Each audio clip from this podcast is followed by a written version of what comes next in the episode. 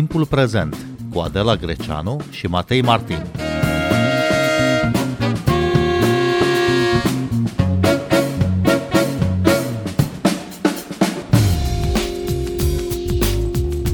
Bine v-am găsit! Invitatul nostru este astăzi sociologul francez Olivier Peyroux, autorul cărții pentru copii Lumile Romilor, care apare la Curtea Veche, o carte ilustrată de Marie Mignot. Olivier Peyroux, bun venit la Radio România Cultural! Da, bună ziua! Cartea se numește Lumile Romilor. Ai folosit, deci, pluralul. De ce? De ce? Pentru că sunt grupuri foarte diferite și uh, tocmai am vrut să pun asta în evidență, diferența între uh, grupuri, că mi se pare o bogăție uh, important de descoperită.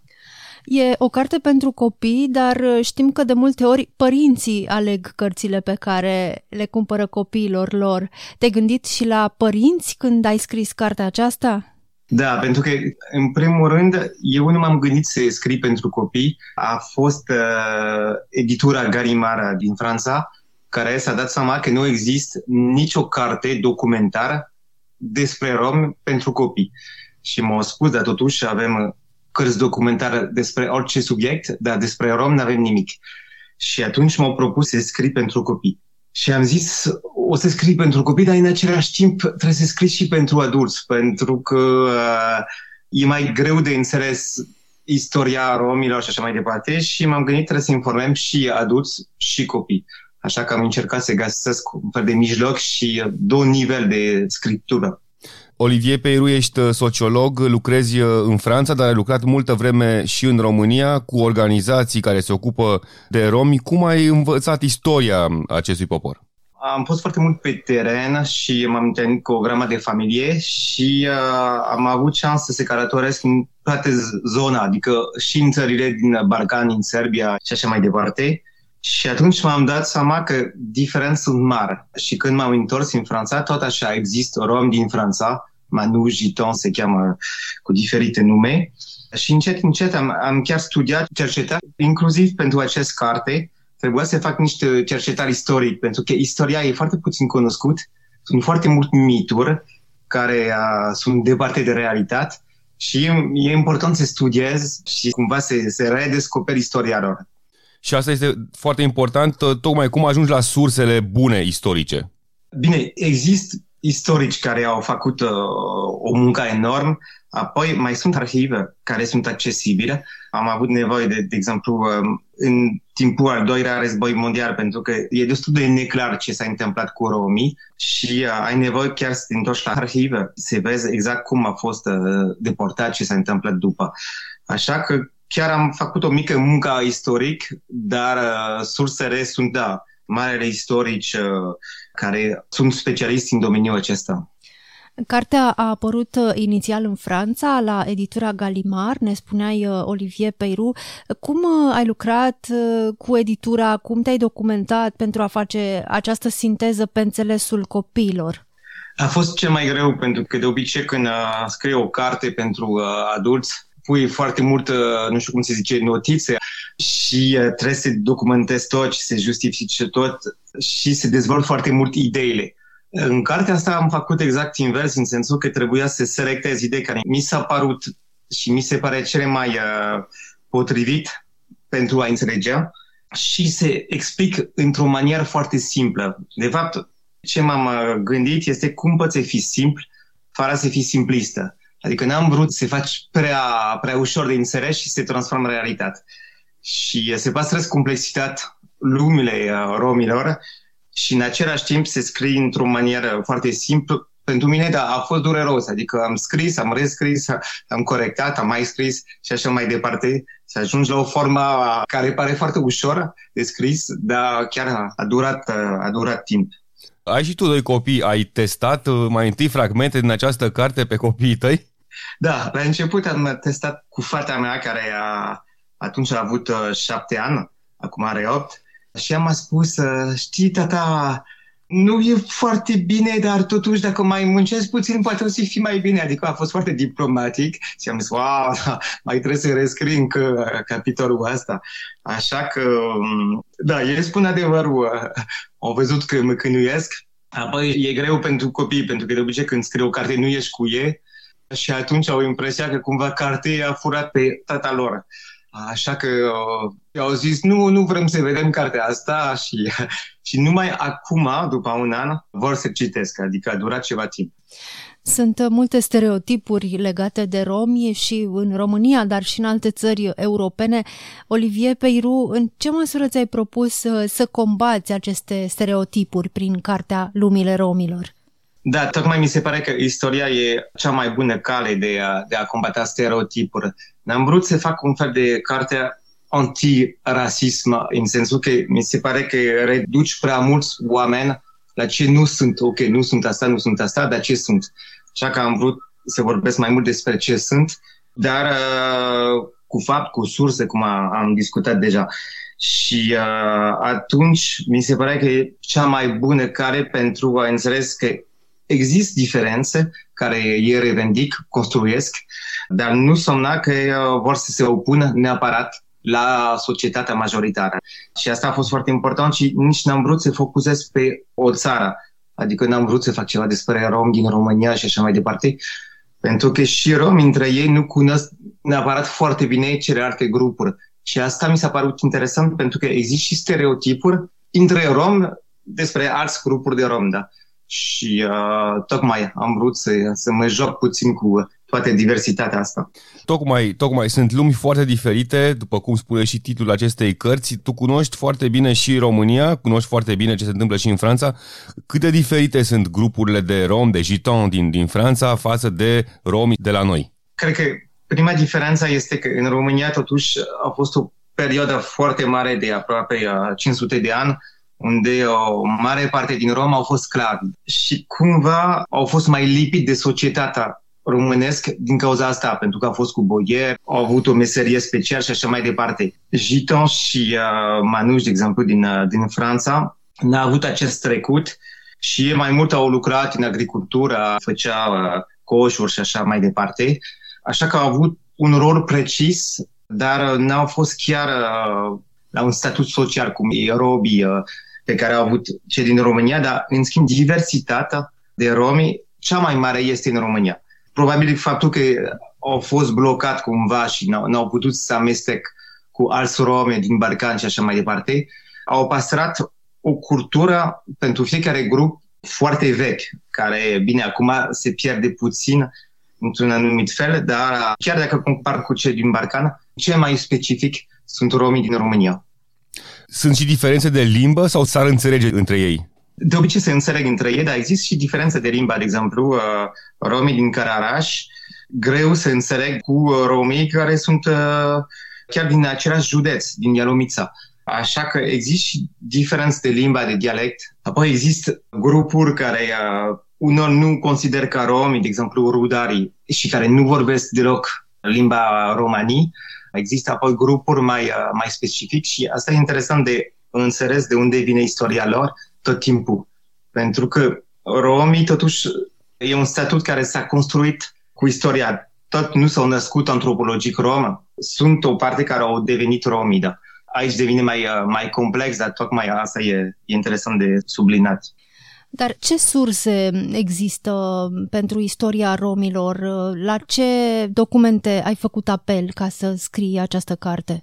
Ce mai mult sunt surse uh, istorice avem și antropolog, de exemplu, uh, din Italia, din uh, diferite țări, dar sunt antropolog, istorici, sociolog care uh, lucrează pe romi, dar care au făcut multe descoperiri. Încep să ai niște muzeu sau chiar locuri dedicate, de exemplu, în Franța există o mediatecă care este numai despre romi. Se numește Centrul Mateo Maximov, care a fost o familie de romi care au venit din Rusia, din Franța în secolul XIX și el e un poet cunoscut.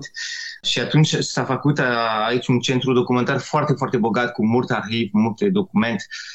Da, sunt câteva locuri, foarte puțin din păcat, dar există prin nume și în Belgia și în Franța. Din păcat, în România nu există un centru dedicat care studiază romii, dar chiar că s-a dezvoltat în ultimii ani genul ăsta de, de centre. Da. În țările române, romii au fost sclavi vreme de 500 de ani. În ce măsură și în ce fel istoria aceasta de 500 de ani de sclavie a romilor are consecințe până astăzi? Între romii, sclavia a fost același a fost uh, legat foarte mult de meserie pe care l-a avut. De exemplu, cineva care a fost un potcovar, potcovar, ei au fost mult mai liberi decât romii, de exemplu, care se ocupa de chestii um, care țină de, de casa și așa mai departe. Dacă între ei au fost statut diferit și uh, acest statut se simte și acum în sociologia romilor, adică între diferite grupuri există un fel de ierarhie socială și care tocmai vine de perioada asta de sclavie spoitori și așa mai departe, au avut statut diferit și se simt încă diferit de celălalt. Da, asta e o prima chestie printre romii, între români și romii. Ce aș putea să spun în România este că a fi uh, considerat ca, să zicem, ca țigan, să folosim cuvântul ăsta mai peiorativ, e mai mult un statut social decât o etnie. De exemplu, dacă un rom devine ziarist, pentru mare majoritatea poporului român nu mai este țigan țigani e mai mult așa un statut foarte de jos și există o grămadă de, de expresie în România, de exemplu, hai să nu ne țigănim, hai de, să nu ieși așa că ești îmbrăcat ca un țigan și așa mai departe, care tocmai punctează faptul că uh, aparțin la nivelul de jos, nu ești civilizat, nu ești educat. E mai mult sinonim de asta decât ceva etnic și tocmai chestia asta se trage din perioada asta de sclavie. Dar cum pot fi depășite aceste clișee astăzi? Deja dacă conștientizăm de unde vine, e o prima parte. Apoi uh, există din ce în ce mai multe exemple de oameni romi care tocmai uh, pun în evidența în fața originele lor, care sigur va influența puțin societatea, pentru că înainte a fost credința asta că ei niciodată pot să fie educat și să învăț, să duc la facultate. Când avem exemple din ce în ce mai numeroși, de oameni care au reușit foarte bine, au studiat, sunt recunoscuți în domeniul lor, nu ca rom, bineînțeles, dar ca specialist, meseriaș, e chiar că ajut foarte mult să depășim această, da, această viziune și am impresia că nouă generație nu fac o categorie atât de diferit decât ce a fost poate înainte, pentru că a fost mai mult, ținea mai mult de la țară, de comunitate așa din sat care vedea țigan ca oameni marginași și uh, am impresia că cu urbanizare s-a cam schimbat clișeul asta. Rasismul este adesea internalizat, adică nici nu ne dăm seama de el, fiindcă s-a transmis de la o generație la alta și este impregnat în mentalitate. Dar cum facem totuși să conștientizăm rasismul?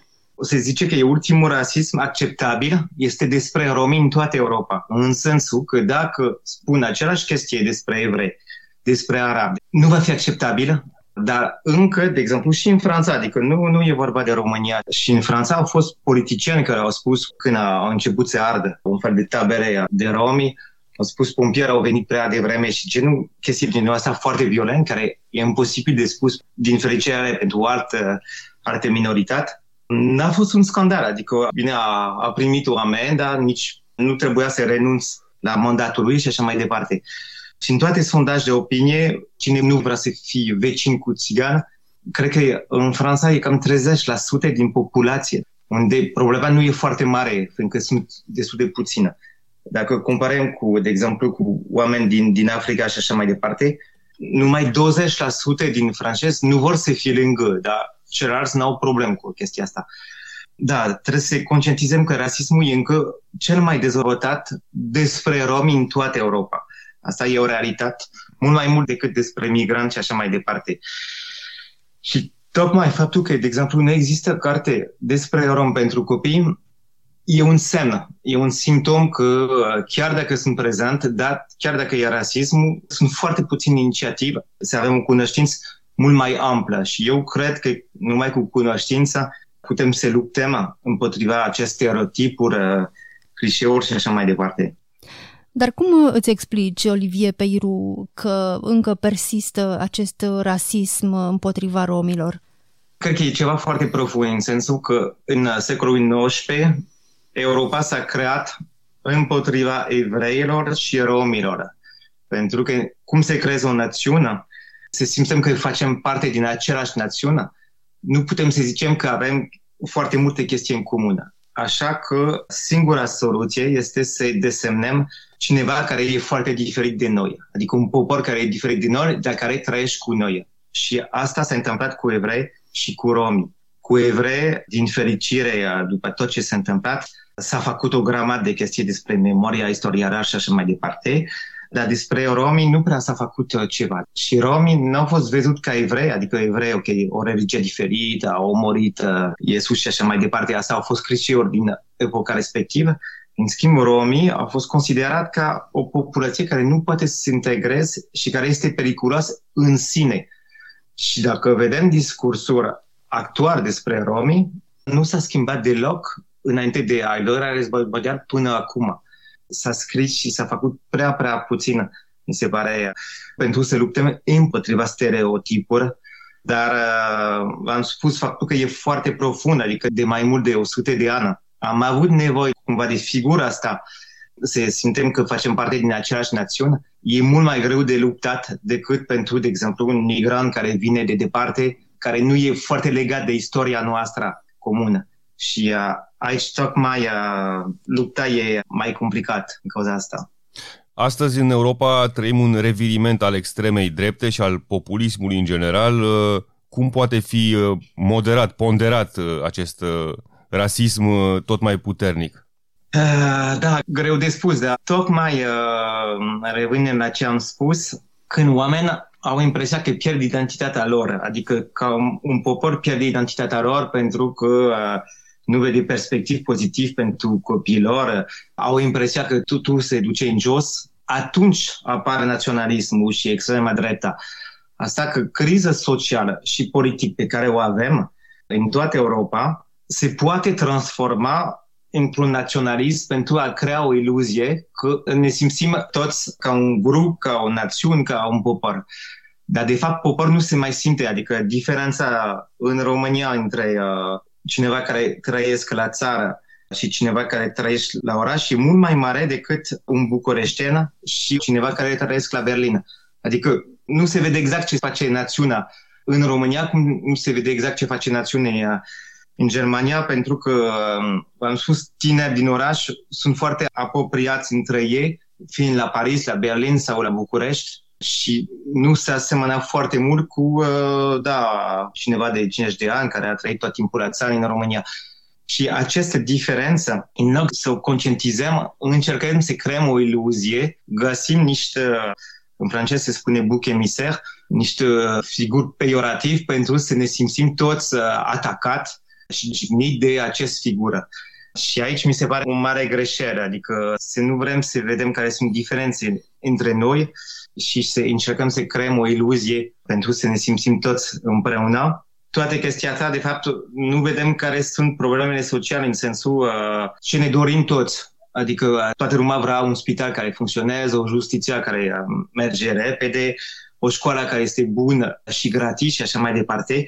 Și dacă reușim să punem dezbătările despre ce avem nevoie pentru toți, și nu ce ne diferențiez sau uh, ce ne atac, atunci reușim să scapem. Dar dacă nu vedem obiectivele astea, care uh, avem nevoie pentru un viitor comun și bun pentru toți, crește uh, extrema dreapta. În perioada celui de-al doilea război mondial, romii au fost duși în lagăre de exterminare sau au fost deportați. Dar ce se știe despre Holocaustul romilor? Da, am căutat destul de mult pentru că au fost foarte multe chestii scris. Adică ce s-a întâmplat este că romii care nu putea să dovedesc că sunt proprietari, o mare parte a fost deportat în Transnistria, ca evrei. Și când am căutat ce a fost interesant este că Bine, evrei au fost deportați acolo. În, în sfârșit se știe un pic mai mult și am văzut că tocmai la Iași s-a deschis acum un an uh, un muzeu despre uh, putem să zicem, Holocaust din ea și așa mai departe. Dar ei au stat în Transnistria numai o perioadă de timp și evrei apoi au fost eliberați. Și ce a fost interesant este că marele rabin, Alexandru Șofran, atunci s-a dus la Antonescu și uh, l-a convins că trebuie să elibere și romii care au fost deportați în Transnistria. Și asta s-a întâmplat. Și pentru mine a fost o descoperire între romii și evrei deportat a fost un fel de destinul comun și chiar evrei au luptat pentru să elibereze romii din România. Dar uh, se știe puțin, cum se știe destul de puțin despre ce s-a întâmplat la, la evrei în România. Bineînțeles că sunt, uh, de exemplu, Radu Ioani, care au făcut o muncă enormă și așa se știe mai bine adevărul. Pentru romi e încă prea puțină. De exemplu, la fața Runcii, cartierul ăsta din Craiova, sunt romii care au fost din uh, Transnistria, care au fost pus acolo chiar dacă nu venea din regiune. Și acest cartier cumva a fost numai romi care nu sunt din Urtenia, care au fost adus după a fi deportat uh, în Transnistria și atunci ei cumva s-au simțit străine. Și încă acum se simte chestia asta. Când te duci în fața runcii, parcă uh, ești într-o insulă în mijlocul Craiovei, uh, într-un fel. Înseamnă că consecințele sociale încă sunt vizibile, dar istoria e foarte puțin cunoscut și nu știu dacă sunt mulți oameni care pot să fac acest legătură între Holocaust și uh, situația de rom de azi în România. 8 aprilie este ziua internațională a romilor. Ce se sărbătorește în această zi? Eu nu sunt tot timpul foarte uh, fan, să zicem, de uh, când e o zi pentru femei, o zi pentru uh, rom, o zi pentru nu știu cine. Ar trebui să ne gândim în fiecare zi, ar fi și mai bine. Dar uh, ce interesant este că să aducem la cunoștință că există o minoritate care are drepturi, care aduce o grămadă de bogății la societate și chiar în limba română sunt cuvinte care vin din limba romanii și mi se pare important să ne amintim că totuși nu numai că ei fac parte din societate, dar o construiesc în felul lor, dar cu tot poporul român, adică sunt chiar o componentă din acest popor. Și ideea tocmai este să facem o zi internațională, înseamnă că nu e legat de România, de Franța și așa mai departe, pentru că numai să conștientizăm că această minoritate e prezent peste tot în Europa, cu romi care sunt din țara respectivă, adică în Franța avem romi din România, în Suedia rom din Suedia și așa mai departe. Și uh, minoritatea prezent și în Statele Unite, și în Australia, și în uh, Orientul Mijlociu. Și uh, da, cred că pentru mine e mai mult să punem în evidență că e o populație mare care se revendic din acest cultură și trebuie să ținem cont de ei și să vedem cum putem da, construim împreună cu ei. Olivier Peiru, mulțumim tare mult pentru interviu. Cartea pentru copii, Lumile Romilor, apare la editura Curtea Veche. Noi suntem Adela Greceanu și Matei Martin. Ne găsiți și pe platformele de podcast. Abonați-vă la timpul prezent pe Apple Podcasts, Google Podcasts și Spotify. Cu bine, pe curând!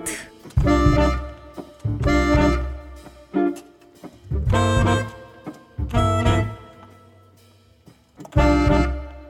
Música